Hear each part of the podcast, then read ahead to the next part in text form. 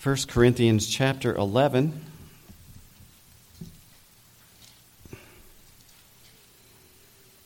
We took a look at the first half of this chapter last week. And as we continue our study in the New Testament church, we are going to take a couple of weeks to look at two ordinances that God has ordained for the church the Lord's Supper and baptism. This week we're going to be celebrating the Lord's Supper, so I thought it was appropriate that we take a look at what the Word of God says about the Lord's Supper together as we prepare our hearts for it. So in 1 Corinthians chapter 11, we're going to start reading in verse 17. 1 Corinthians chapter 11, verse 17. We'll read through the end of the chapter. So if you'll follow along, we'll start at verse 17 in chapter 11 of 1 Corinthians. The Bible says, Now in this that I declare unto you, I praise you not, that ye come together not for the better, but for the worse. For first of all, when ye come together in the church, I hear that there be divisions among you, and I partly believe it. For there must also be heresies among you, that they which are approved may be made manifest among you. When ye come together, therefore, into one place, this is not to eat the Lord's Supper. For in eating, every one taketh before other his own supper, and one is hungry, and another is drunken. What? Have ye not houses to eat and drink in? Or despise ye the church of God, and shame them that have not? What shall I say to you? Shall I praise you in this? I praise you not. For I have received of the Lord that which I also delivered unto you, that the Lord Jesus, the same night in which he was betrayed, took bread. And when he had given thanks, he brake it and said, Take, eat, this is my body which is broken for you. This do in remembrance of me. After the same manner also he took the cup, when he had supped, saying, This cup is the New Testament in my blood. This do ye as oft as ye drink it, in remembrance of me. For as often as ye eat this bread and drink this cup, ye do show the Lord's death till he come. Wherefore, whosoever shall eat this bread and drink this cup of the Lord unworthily shall be guilty of the body and blood of the Lord. But let a man examine himself, and so let him eat of that bread and drink of that cup. For he that eateth and drinketh unworthily eateth and drinketh damnation to himself, not discerning the Lord's body. For this cause many are weak and sickly among you, and many sleep. For if we would not judge ourselves, I'm sorry, for if we would judge ourselves, we should not be judged. But when we are judged, we are chastened of the Lord, that we should not be condemned with the world. Wherefore, my brethren, when ye come together to eat, tarry one for another. And if any man hunger, let him eat at home, that ye come not together unto condemnation. And the rest will I set in order when I come. Let's stop and take a minute of prayer, and then we'll look at our message this morning. Our Father God, we now look into your word together, and we need you to teach us. We need your Spirit to guide us into all truth as you promised us. Lord, as we study together this ordinance of the Lord's Supper and, and as we celebrate it together, I pray that our focus would be on you that we would understand the things that these represent your death, your blood that was shed for us, the new life that we have in you. And so, Lord, teach us this morning. I pray now that you would just remove the distractions from our minds, our hearts, our eyes, so that we can focus on the things that you're trying to teach us. Lord, use me now. I pray that you would give me strength of body and of spirit and of voice, that I might proclaim the truth from your word, that you might speak through me then use me as your instrument so we might hear from you today and be challenged by your word. And most of all, in this time, we want to give you the praise and glory and honor for everything that's done. And so we ask that you would be with us now, and we pray these things in Jesus' name. Amen. As I said, we've been studying through the New Testament church for about, I don't know, nine months or so, it seems like, um, different aspects of it and we have studied what the church is, who is part of the church, how the members of that church should worship and function. We took some time to look at spiritual gifts and how we are to use those within the church. We recently looked at the leadership of the church and elders and deacons and how they're supposed to function and be chosen. And now we've come to this passage here in 1 Corinthians 11 that gives us at least one of the ordinances of the New Testament church, which is the Lord's Supper. And in the New Testament, there's only two ordinances, by the way, that God gives us that we are to practice in the New Testament church the Lord's Supper or communion and baptism. Now, other churches, other denominations may have more, but these are the only two commanded by Christ to be practiced as a regular part of our worship. In the Great Commission in Matthew chapter 28, Jesus told his disciples, and it applies to us, he said, Go into all the world and teach the gospel, baptizing them in the name of the Father, the Son, and the Holy Ghost, and teaching them to observe all things whatsoever I've commanded you. So Christ commanded his disciples to baptize those who would believe. And then also, he told his disciples at the, at the Last Supper that whenever they celebrated the Lord's Supper together, that they were to do it in remembrance of him.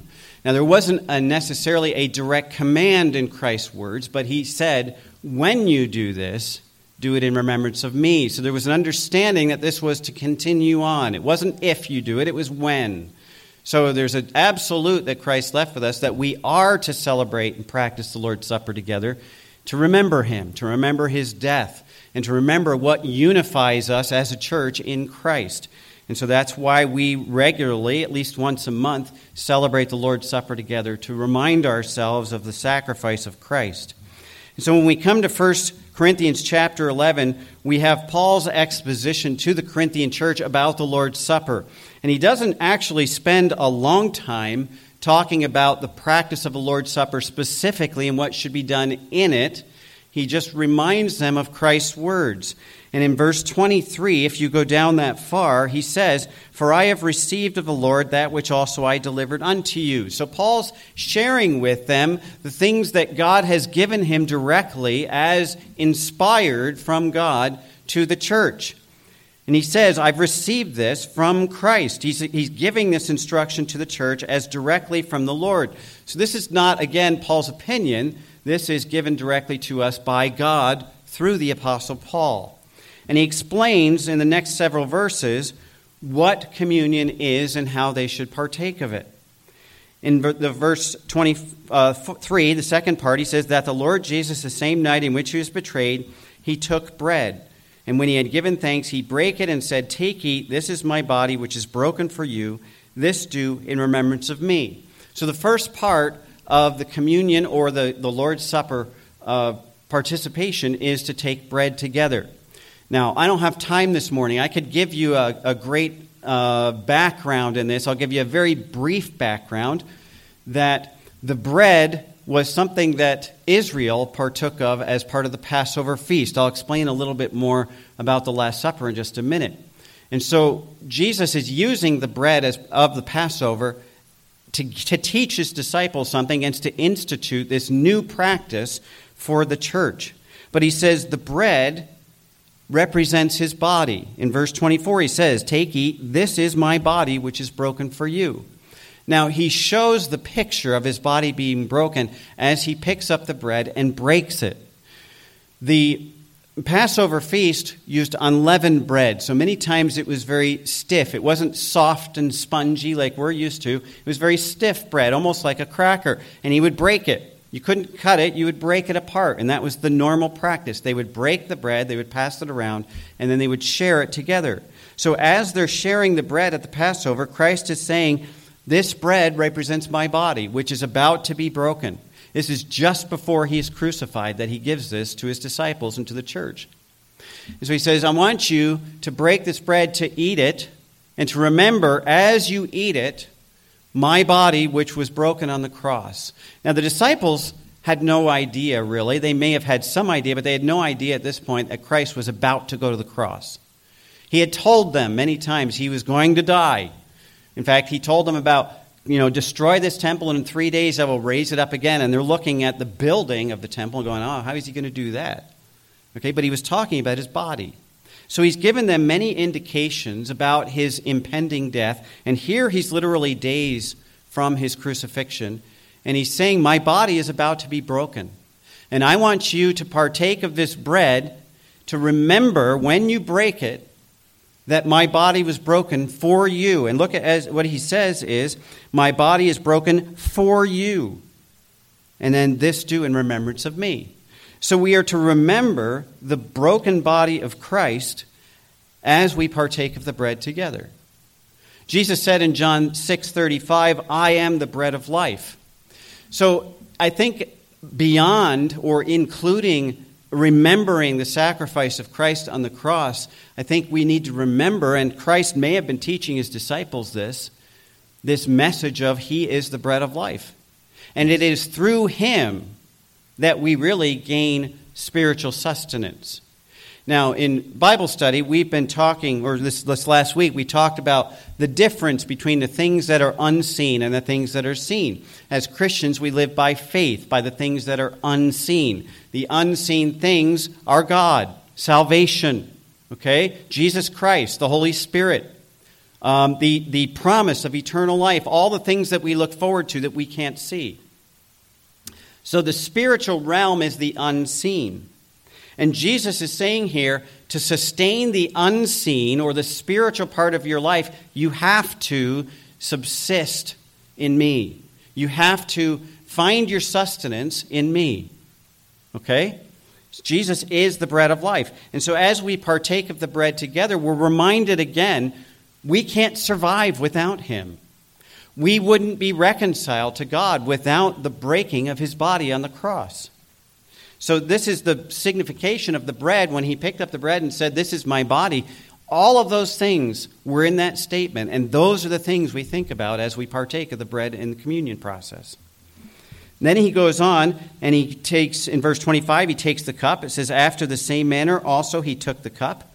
When he had supped, saying, This cup is the New Testament in my blood, this do ye as oft as ye drink it in remembrance of me. So he first says, My body's going to be broken. And then he takes the cup, which was also part of the Passover feast, and he says, This is my blood. I want you to drink it. And as you drink it, I want you to remember my blood that was spilled out for the remission of sins for many. Now, the disciples, again, didn't know what he was talking about specifically because he hadn't been crucified, he hadn't been beaten. They haven't seen him bleed. I mean, as far as being put on a cross and suffering to this point. So they're probably trying to figure this out, but I'm sure when they gathered together at the day of Pentecost, they understood this then. But Jesus says, This juice or this wine, the fruit of the vine, represents my blood. And as it is poured out, my blood will be poured out for you for the remission of sins. And he says at the end of verse 25, This do ye as oft as ye drink it in remembrance of me. So, by eating the bread and drinking together from the cup, the disciples and believers from that time on are signifying that their redemption is found in the body and blood of Jesus Christ. We are unified by the body and blood of Jesus Christ. In fact, we are called by Paul, we are his body, right? We have become the body of Christ on this earth. As Christ went up into heaven, he took his body, his physical body, with him, and he left his church on the earth. So we represent the body of Christ. And, and as we remember in partaking of the celebration of the communion, the elements, the body and blood of Jesus Christ, that is what unifies us together. Without Christ's death on the cross, we would have nothing to keep us unified as a church. I mean, we could try to like each other and we could try to get along and we could try to have church dinners and do all the stuff. But without Christ, there's nothing that holds us together. In Colossians chapter 1, the Bible tells us that Christ is the one that holds everything together. In him, all things consist. And is so with the church. And so, as we partake of the bread and the juice together in communion or in the Lord's Supper, we remember that we are united in him. Without him, we we're nothing. We have nothing. But we also need to remember that Christ said this is the New Testament. In verse 25, he says this cup is the New Testament. It's not the old covenant, it's a new covenant that Christ is establishing here. Now, up to this point, the Jews, and all the disciples were Jews, by the way, as well as many of the members of the early church, they went regularly to the temple to sacrifice animals, and the blood of those animals was sprinkled on the altar, and that signified an atonement for their sins. But they had to do that over and over and over throughout their lifetime because the blood of animals was not enough. It was a temporary, insufficient sacrifice to cover their sin but not remove it.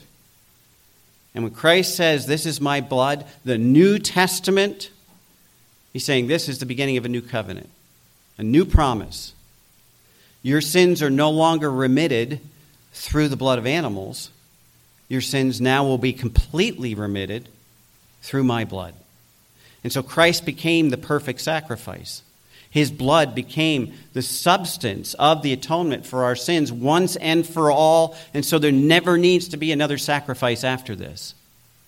Now, here's one reason why Christians don't regularly celebrate the Passover. I'm not saying it's wrong to celebrate Passover, I'm just saying this is why we don't.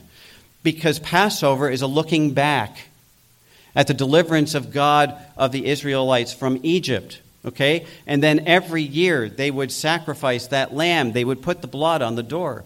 They would remember it was that blood that delivered them, but they had to keep sacrificing animals. And when Christ came, he fulfilled all of that. He finished that. And so from this point on, when Christ died on the cross and rose again the third day, there was no longer any need to be, to be sacrificing animals and putting that blood on the altar. Christ's blood was enough. It was the final and perfect sacrifice.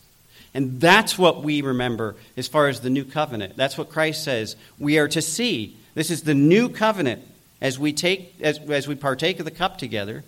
The new covenant. We're reminded of this new promise. We have life, we are saved, our sins are remitted and forgiven through the blood of Christ, which was sacrificed once for all. So it took the place of those animal sacrifices. So, this is all Paul gives us about the process of communion. It's not fancy, it's not complicated, it's just very simple. We partake together, we, we thank the Lord for these elements, we thank the Lord for, the, for Jesus Christ, obviously, as our Savior, and then we partake together the bread and the juice. And then in verse 26, it says, For as often as you eat this bread and drink this cup, you do show the Lord's death till he come. This is not a continuous thing that will last forever. It will end when Christ comes to claim his church. And it says, Do this until I come. Because at that point, those who would practice it will be taken from the earth. Okay? So there's not a lot here about communion or about the Lord's Supper.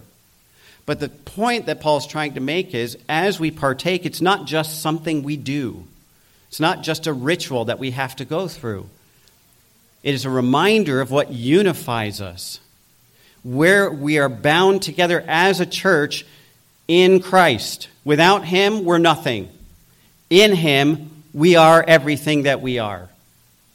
Okay? So, as a church, Christ is the center of it all. And in partaking of communion, we are reminded of that every time we partake.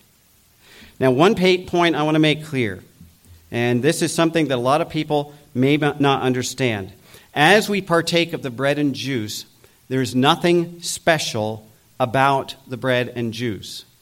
They are just bread and juice. There are denominations and churches that believe that as you partake, that the blood, I'm sorry, the, the juice becomes literally the blood of Jesus, that the bread literally becomes the body of Christ. Okay? This is called transubstantiation. It's not taught in Scripture. The Catholic Church teaches this. Now, here's the problem I see with this. If you believe that the, the juice becomes the blood, the, the bread becomes the body of Christ, then every time you partake, you are re crucifying Christ. You are re breaking his body. You are pouring out his blood anew. It only had to be done once. Christ said, This is a reminder. We are to remember it. It didn't say, I'm gonna, this is going to become me. He was using a metaphor here when he held up the bread and when he held up the juice for the disciples. He's saying, This represents what you're about to see in my life, the sacrifice that I'm about to give. So there's nothing in the practice of the Lord's Supper that saves us, that brings us more favor with God, that bestows more grace upon us, other than the fact that we are rejoicing together as the body of Christ, that we all have the same hope in Him, and we are reminded of what brings us together in this body. Okay? That's the significance of this ordinance of the Lord's Supper. It doesn't do anything special for us. Jesus said specifically, Do this in remembrance of Him and the sacrifice that He gave. So it's a looking back. And as I've mentioned before, it's also a looking forward because he said, I will not eat of this vine, or, or sorry, eat, or drink of this vine again until I drink it with you in, when I come in my kingdom. He told the, the disciples that in Matthew. Uh, all of the Gospels reference this. But we, we partake of the communion uh, celebration together until the rapture and when Christ comes back and establishes his kingdom on earth, then we will literally sit with him at the marriage supper of the Lamb, and that will be the next time with his church and with his people, Israel, that Christ will drink of the vine again. The last time was at the Last Supper. Okay? So, just so we understand, the Lord's Supper does not save you. It does not make you a better Christian. It does not impart some special grace to you. It is an ordinance that God has given us to help us and remind us know that we are unified in Him, to remember the sacrifice that He gave. Now, let me give you a little history of the Lord's Supper in the early church, because how they practiced it was a little different than what we do today. The first time the Lord's Supper is mentioned after the Last Supper is an indirect reference to it in Acts chapter 2, verse 42. Now, this is right after Pentecost talks about how the Holy Spirit came upon all the believers that were gathered in the upper room, and then they were speaking in tongues and proclaiming the goodness of God, and people were saved. And then Peter gets up and preaches, and as you get toward the end of chapter 2 in Acts, you have 3,000 people that are saved right away and are added to the church at Jerusalem. And it says they gathered together, or they continued steadfastly in the apostles' doctrine and fellowship, and in breaking bread and in prayers. This reference to breaking bread is a reference to participating of the Lord's Supper. But it wasn't necessarily kind of like what we do here. Because in the early church, especially right after Pentecost, the church gathered daily. They were together every day, for a little while anyway the situation was that there were many people, many Jews and many other people who had gathered at Jerusalem for the Passover. They saw the miracle of Pentecost. They heard Peter's sermon. 3,000 were saved. And then for the next two chapters, we see many more were being saved and added to the church on a regular basis. So the church is growing enormously fast right away. And these people who have come from out of town, they can't go back because by accepting Jesus Christ, now they have abandoned their previous lifestyle. They've been ostracized by their families, and they can't go back. So many of them are stuck in Jerusalem with no place to go, no job, no money. And so now the church basically takes it upon themselves to take care of these new believers who have no substance. Now, also in this situation, as people are getting saved, you have a mix. There's many poor people, there's many rich people there's many slaves, actually, that are being saved. I mean, think about it. If you were in a position of slavery or indentured servanthood, and you heard this message of Jesus Christ and how he can free you from the bondage of sin, that word freedom would ring clear in your mind, and that would draw you in. And so there's a lot of slaves that are being saved. Now, what substance do slaves have? Nothing. Okay? One of the reasons many people were probably indentured slaves is because they were in debt, and so they ended up having to work off their debt to someone that they owed money to. But there were a lot of people that really had nothing, and that's why the church gathered together to help each other and take care of each other. If you keep reading in chapters 3 and 4, you'll read about how the church started to, people in the church started to sell their goods. And they brought the money to the church so that everybody would be taken care of. And you have this verse that says, and they had all things in common so that no one lacked. So they're all taking care of each other on a regular basis, and they're probably eating meals together. I don't know if the entire church gathered for every meal. That would be difficult because you're talking about, you know, possibly 5,000 people in one place. But they were eating meals together. And their practice at that point is that whenever they ate a meal together, specifically the supper meal, they would, in that meal, celebrate the Lord's Supper. Jesus had left this with his disciples, and this has now been passed on to the church. And they wanted to remember Christ. They wanted to remember and keep fresh in their mind every day what unified them in the blood of Christ. And so, as they would gather for meals, they would celebrate the Lord's Supper at these meals every single day. Now, that lasted for a little while, but eventually the people who lived in Jerusalem and had jobs had to go back to work. Okay? Now, here we may answer a question that could be in the back of some of your minds for a long time. I know I had a question about this, and this may be the answer to it.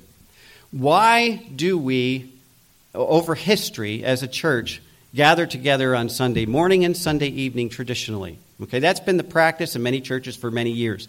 It's kind of faded off as of late. It's not because it was commanded. There's no commanded scripture for you to get together on Sunday morning and Sunday evening. You have to have church both times. Okay? It's not in the scripture. The best answer I can come up with is if you look at the early church, when things started to go back to normal life, people had to go back to work. Now, remember, the early church is mostly Jews. The only difference between saved Jews and unconverted Jews is that saved Jews are now claiming and believing in Christ as the promised Messiah. That's it. They worship the same God. They still read the same Bible because they both had the Old Testament to go by. That was the big difference. And so, if you look at history and if you look at Scripture, Many people in the church, in the early church, continued to go to the synagogue on the Sabbath. So that was their day of rest. That's what God says, right? Six days shall you labor, on the seventh you shall rest. That was their Sabbath or Saturday. Now, what do you do about Sunday? Well, the church wanted to gather together specifically on Sunday to celebrate the Lord's resurrection. And so, in their economy, though, Sunday was a work day. They had to go to work six days. We didn't have a two day weekend like we have. They had one day of rest, the Sabbath, and then they would go back to work on Sunday. There was nothing special except they were celebrating the Lord's resurrection on Sunday. And so, what the early church did was they would gather together early in the morning to worship the Lord and celebrate together as the church. Then they would go to work all day. Then in the evening after work, they would gather together and have an evening meal together and celebrate the Lord's Supper every week. And that became the regular practice of the church because everybody had to work on Sunday. That, there's your answer. Okay? But that's what the early church pattern was. They would worship the Lord on Sunday morning in a worship service.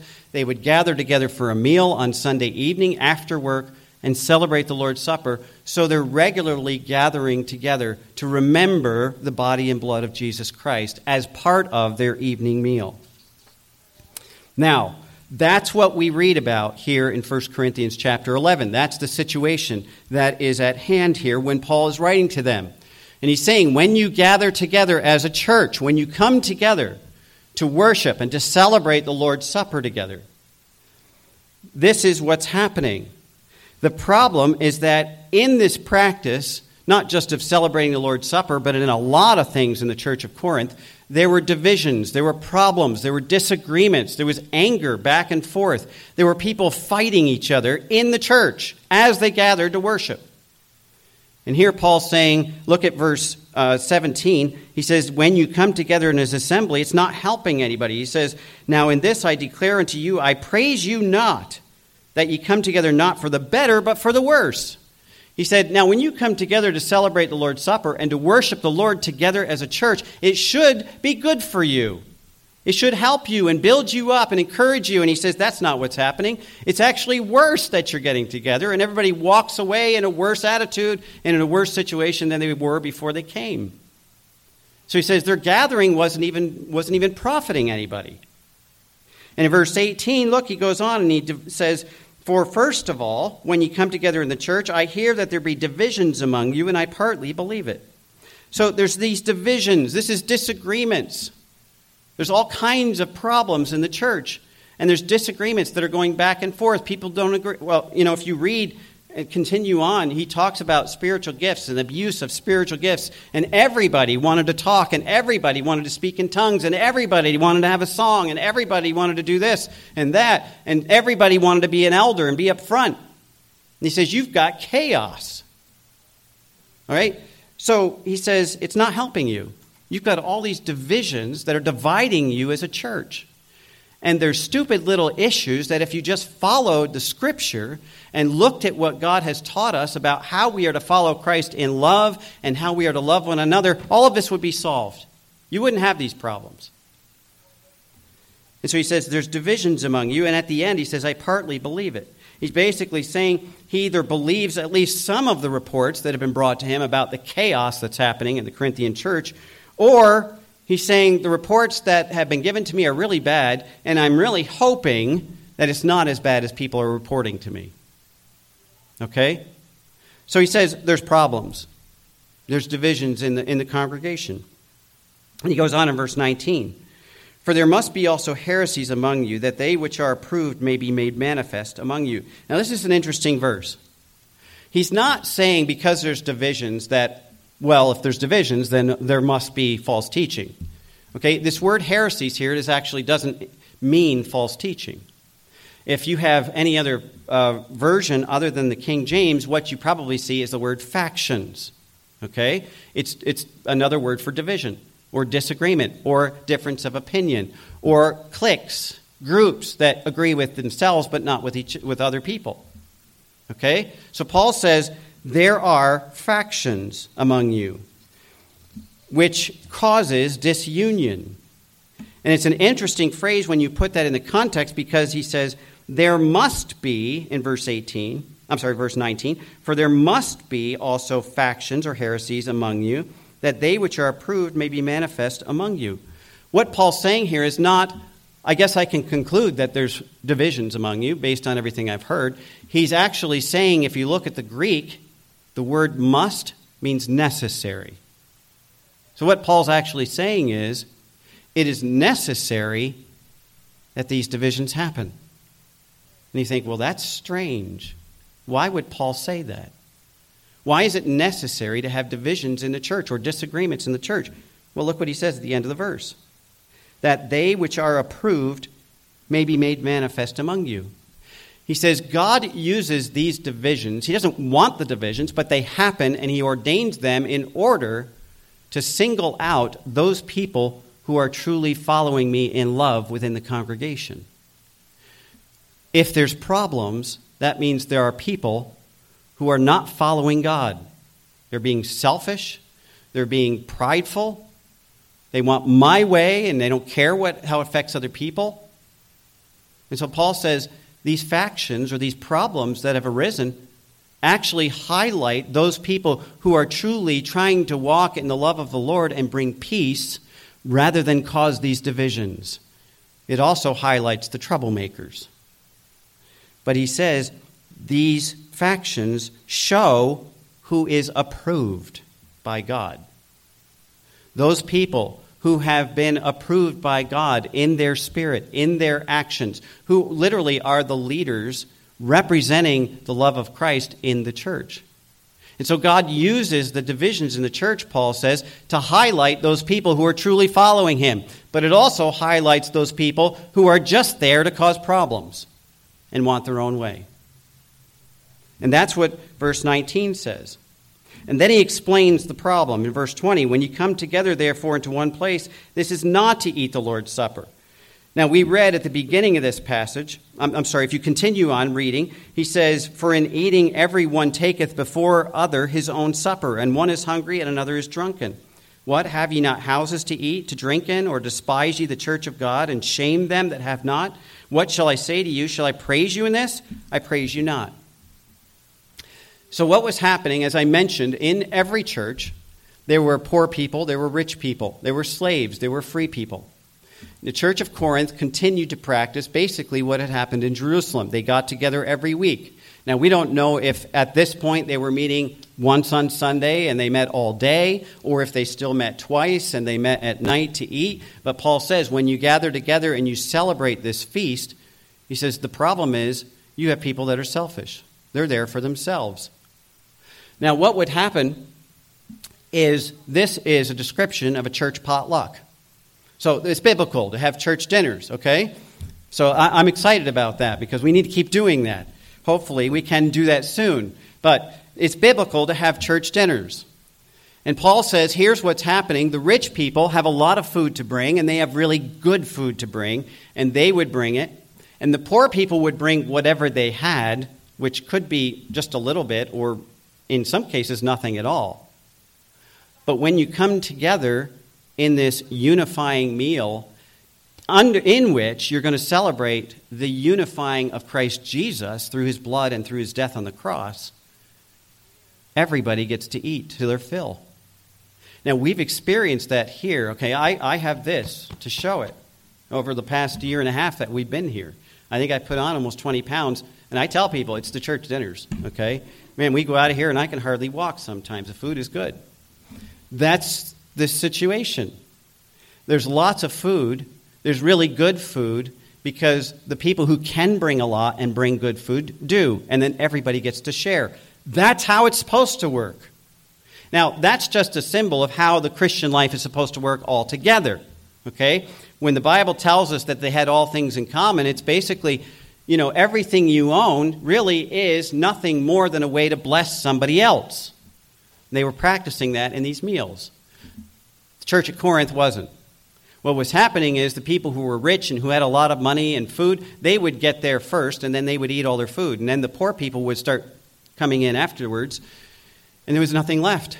Rich people were full, they were drunk in some cases, and there was no food left for the poor people, and so they would get nothing. And then they would join together as a church and try to celebrate the Lord's Supper together. That was a problem.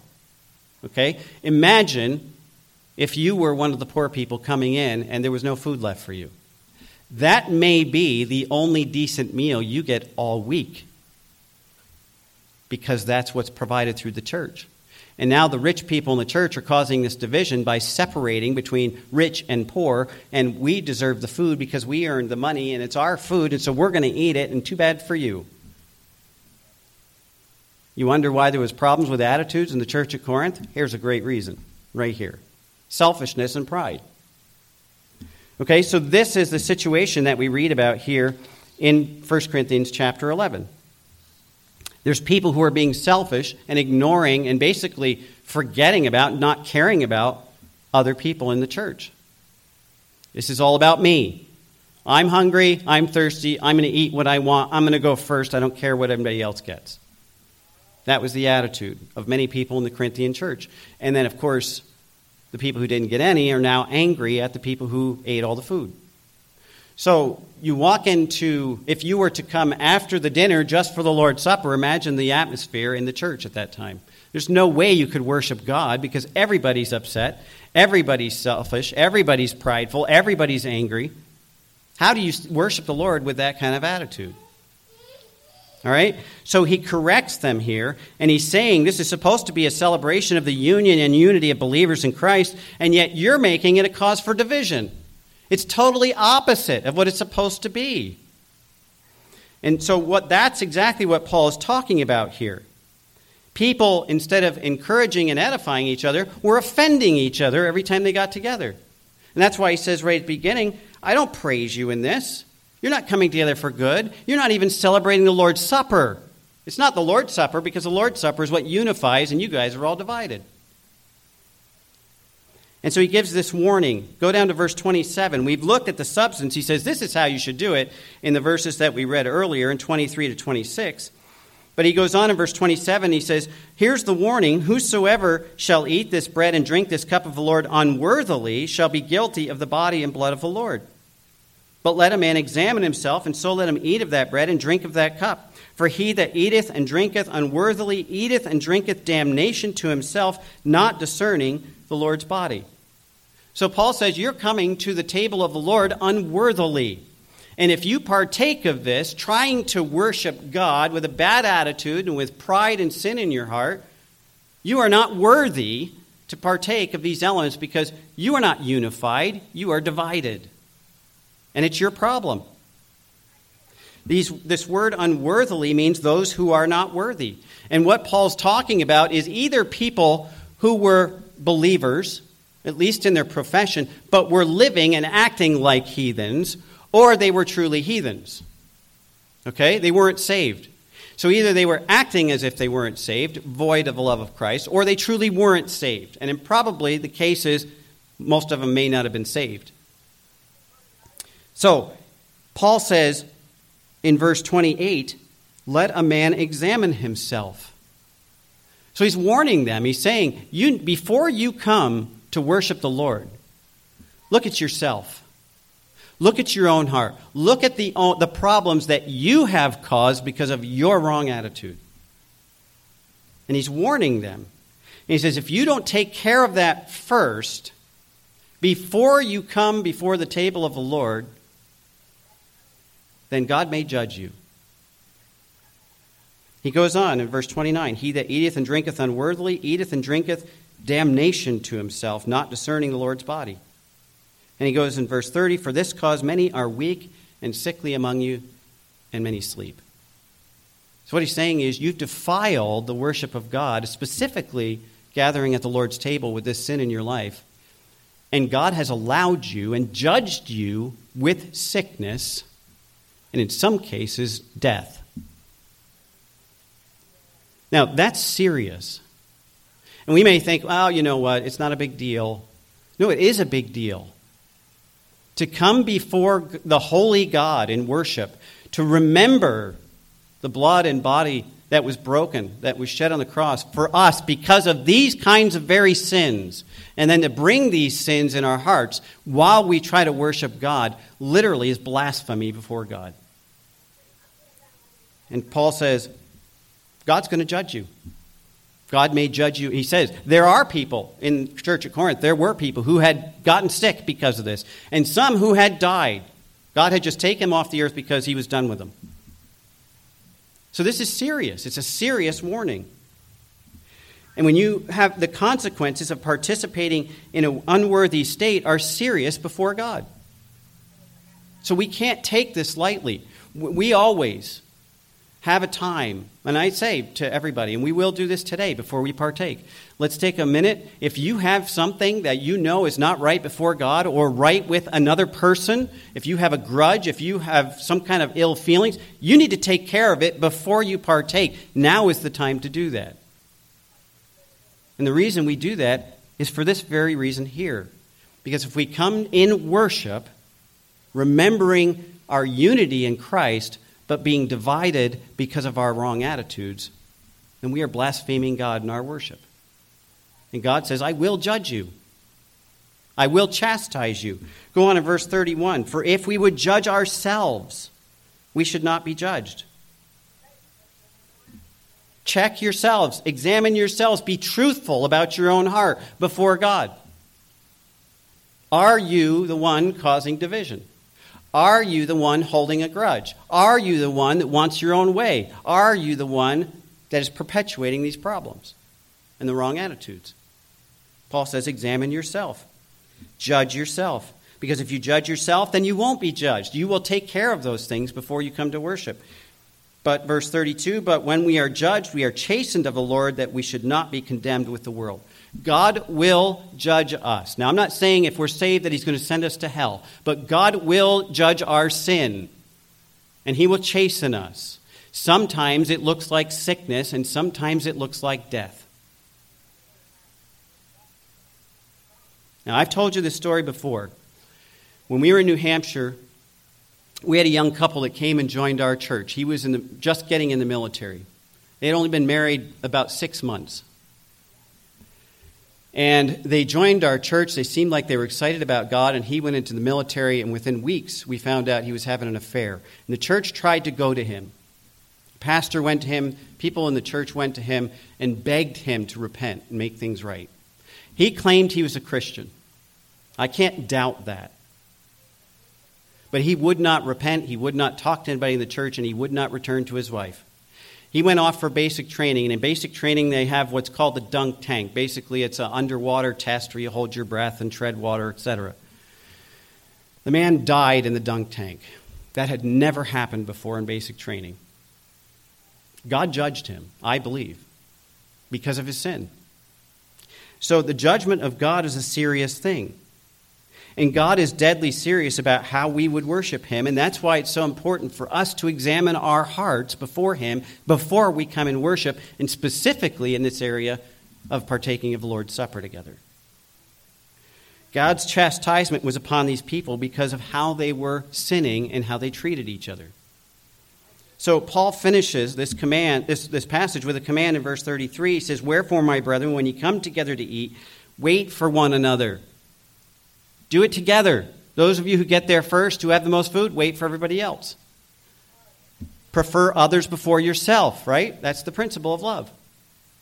In verse 34, if any man hunger, go eat at home so that you don't come together into condemnation, and the rest will I set in order when I come. So Paul's very serious about this warning he gives to the Corinthians. And this is not just for the Corinthians, it's for all of us. So here's some lessons we can get out of this. Number one, our worship is not about what we get out of it.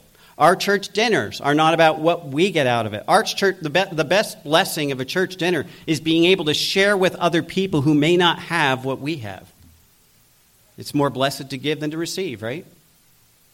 So our worship is not what we get out of it. It's not about what I can gain by going to church or about what people can do for me at church or even for what God can do for me while I'm at church. It's about giving. That's the definition of worship. Therefore, you can't worship in a spirit of pride and selfishness. And it, when we engage in worship, and specifically the Lord's Supper, we have to remember that it's what God has done to bring us together in unity. So if there's anything that is causing problems in that unity, that has to be taken care of before we worship. So Christianity and, and remembering what Christ did for us at the Lord's Supper is about our absolute dependency upon Christ and about our codependency upon each other.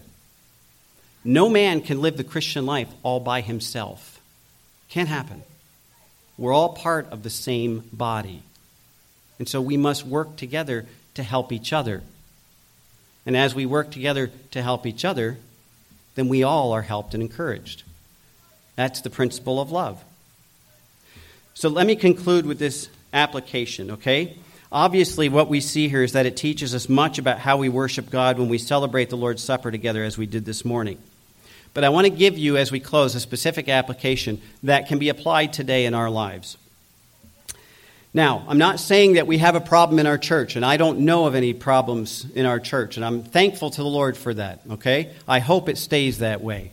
We are human beings. I know there's problems that arise, but hopefully we take care of them in a time frame that is right. So we're not looking at a problem. What we're facing, though, is a situation that could become a problem. And so I'm going to be very specific in how we apply this principle today because we are about to worship the Lord in, in the Lord's Supper. Okay? The issue is about masks and social distancing. And you go, well, how is mask and social distancing apply to the Lord's Supper? I'll tell you why. Because many different people have many different opinions about wearing masks and about social distancing. Okay? And we can let those differences in our opinions cause division within the body of Christ if we want to. If we have let those opinions about wearing masks cause division between us and we participate in the Lord's Supper, then we are guilty of eating and drinking unworthily. Okay? I'm not exaggerating this. I'm giving you the application because it's exactly the same attitude that Paul was dealing with in Corinth. I don't want these kinds of issues to cause division in our church because that's exactly what Satan wants for us to tear each other apart and to tear this church apart. Satan doesn't need outside influences to tear church apart. All he needs to do is agitate Christians against each other within the church, and they'll do his job for him. So we need to avoid as much as possible any kind of division, and specifically in this area of mask wearing. Now, I'm going to give you some facts about this, and th- these are all researched, okay, as far as us wearing masks in the church. Number one, Governor Wolf gave us a, a restriction to wear masks and to social distance, but that does not apply to churches specifically.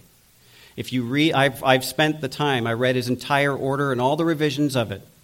He never mentions churches once specifically in that recommendation or in that mandate. Okay? So churches are not governed by that mandate specifically. He also said in a news conference and alluded to the fact that it would be unconstitutional for him to put restrictions on a church because of the First Amendment. Now, I'm not trying to get political, I'm just telling you the facts, okay? So at this point, houses of religion and churches are free to operate as they see fit, even in this situation, with recommendations about how to be safe from the governor. Second, there are differing opinions about whether masks are safe or not safe, or whether they will accomplish what everybody says they will accomplish. Okay, you can find reports that tell us that any masks that basically are available to the public, the mesh is not small enough to catch viruses. The virus is so small it goes right through it. Okay, and there's scientific evidence to prove that. The CDC, and this is where I looked for the information, has implied that the virus is mainly airborne, and I'm going to quote transmitted directly through respiratory droplets emitted during coughing, sneezing, and talking.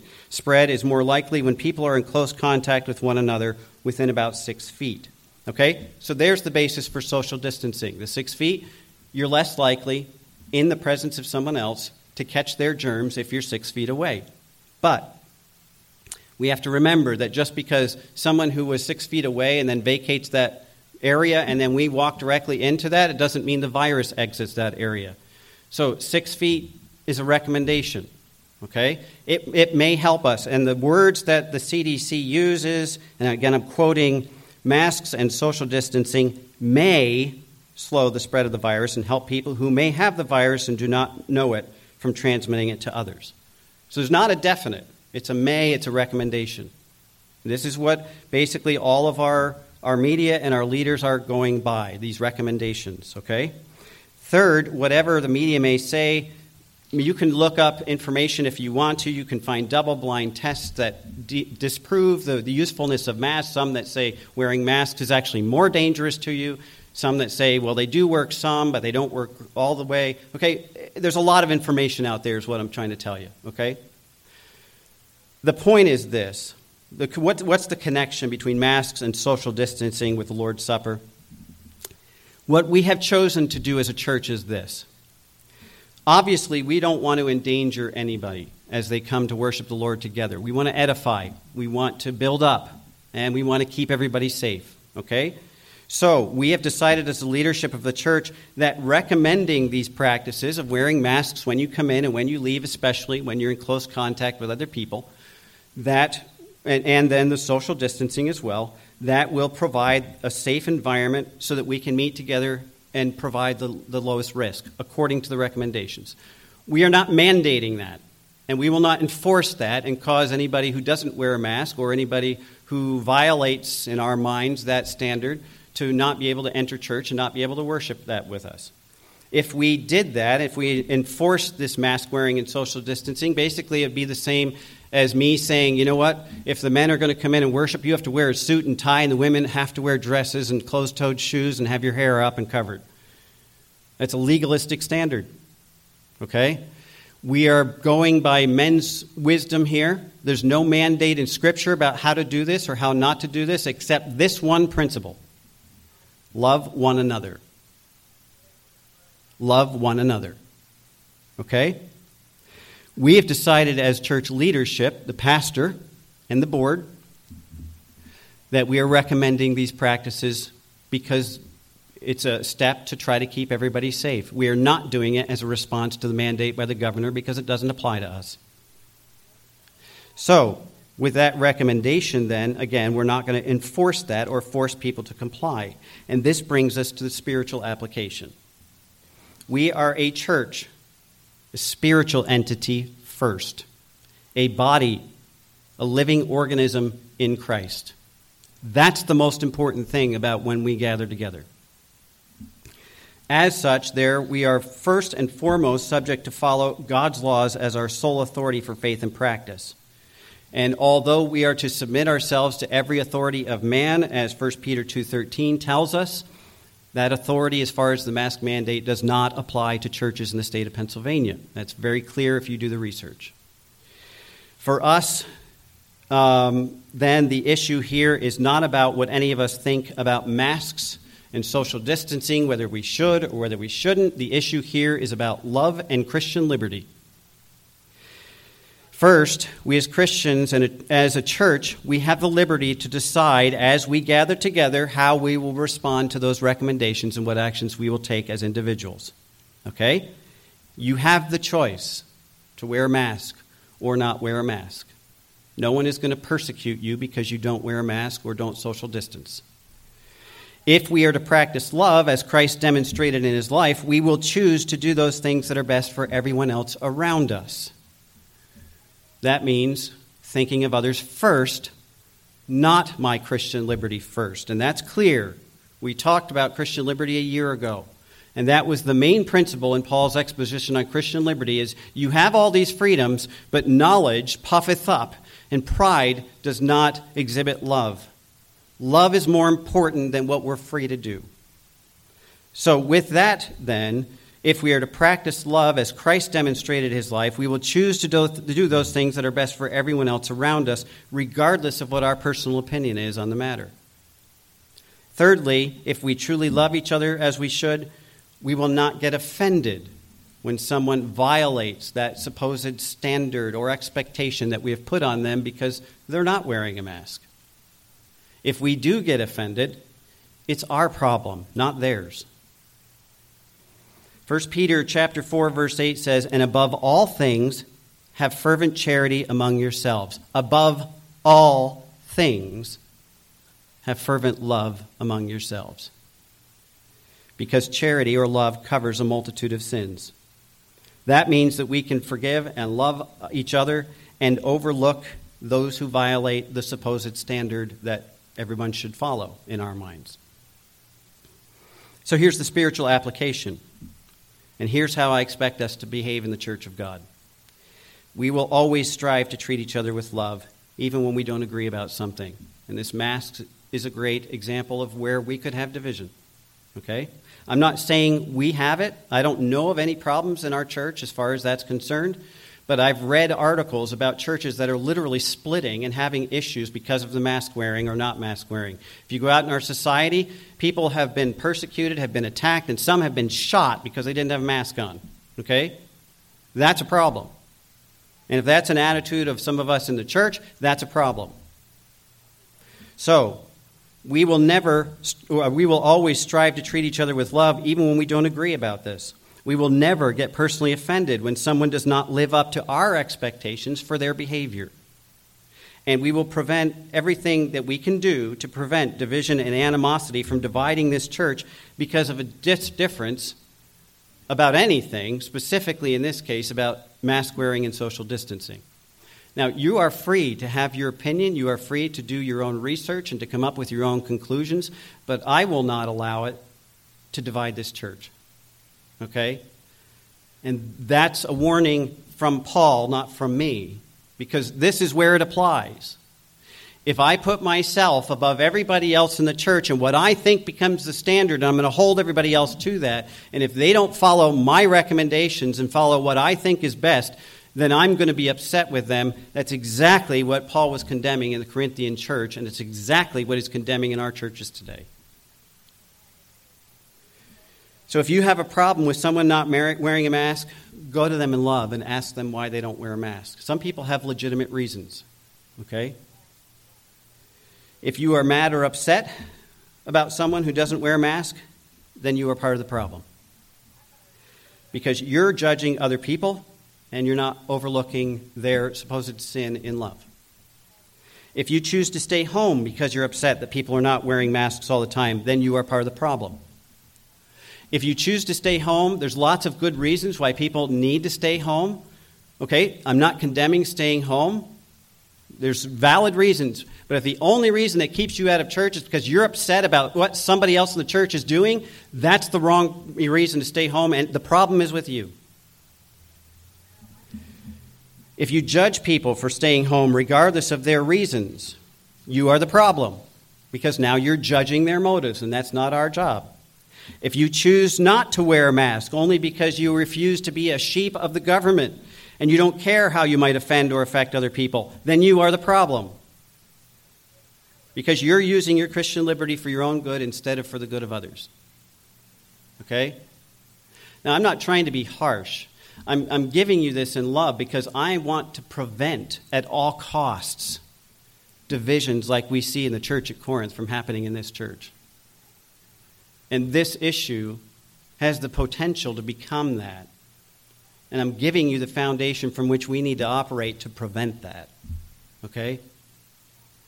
So, the most important part of all of this, if you're the one who's going to make an issue out of this either way, so that it causes offense and division in the church, or even if you go away mad or harbor that bitterness in your heart because of somebody else's actions, you are the church member that Paul's talking to in 1 Corinthians 11.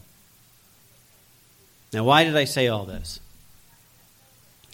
Because I hope with all my heart that this is not the case in our church. I hope that we truly can tolerate, can love, can show love to one another, even in our attitudes that we keep inside and don't speak out loud, because we are about to worship the Lord and partake in the Lord's Supper. And if you come to the table of the Lord with that attitude, you are eating and drinking unworthily. That's the warning. And as I said, it's a serious warning. We are blaspheming the God that we say we worship when we are causing division because of our attitude, when we are remembering the unity that we have in Christ in this practice. Okay? So I beseech and beg all of you listening today, whether you're here or whether you hear me online, whether you hear this after the fact, live together and worship together in love. That's what Paul was admonishing the Corinthians to do. Remember that love is the basis of how we treat each other and how we worship. Okay? Don't look for reasons to get offended. Don't live so as to offend people. Live embracing God's love and forgiveness as the rule of your life and the rule of your worship. And if there's a problem in your attitude towards someone else in the church or with somebody else outside the church, you need to make it right today before you partake of the Lord's Supper. Otherwise, you literally are coming to the Lord's table unworthily. And that's not my judgment, that's what Paul says in Scripture. Okay? So I'm just giving you the Scripture as the warning.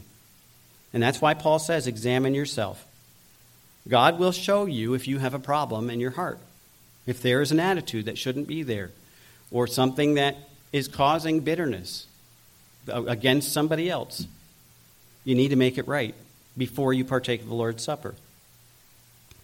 Now, that's the best way I know from Scripture to maintain real unity in the church.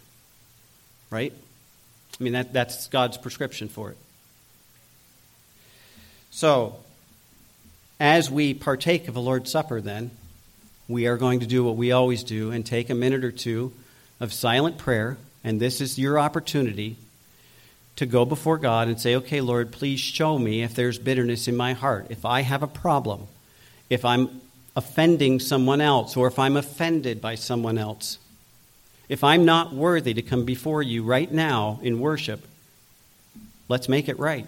That's what this time is for. And if you need to get up and go to somebody, go ahead and do it. Because if it's not right with them, it's not right with God. Okay?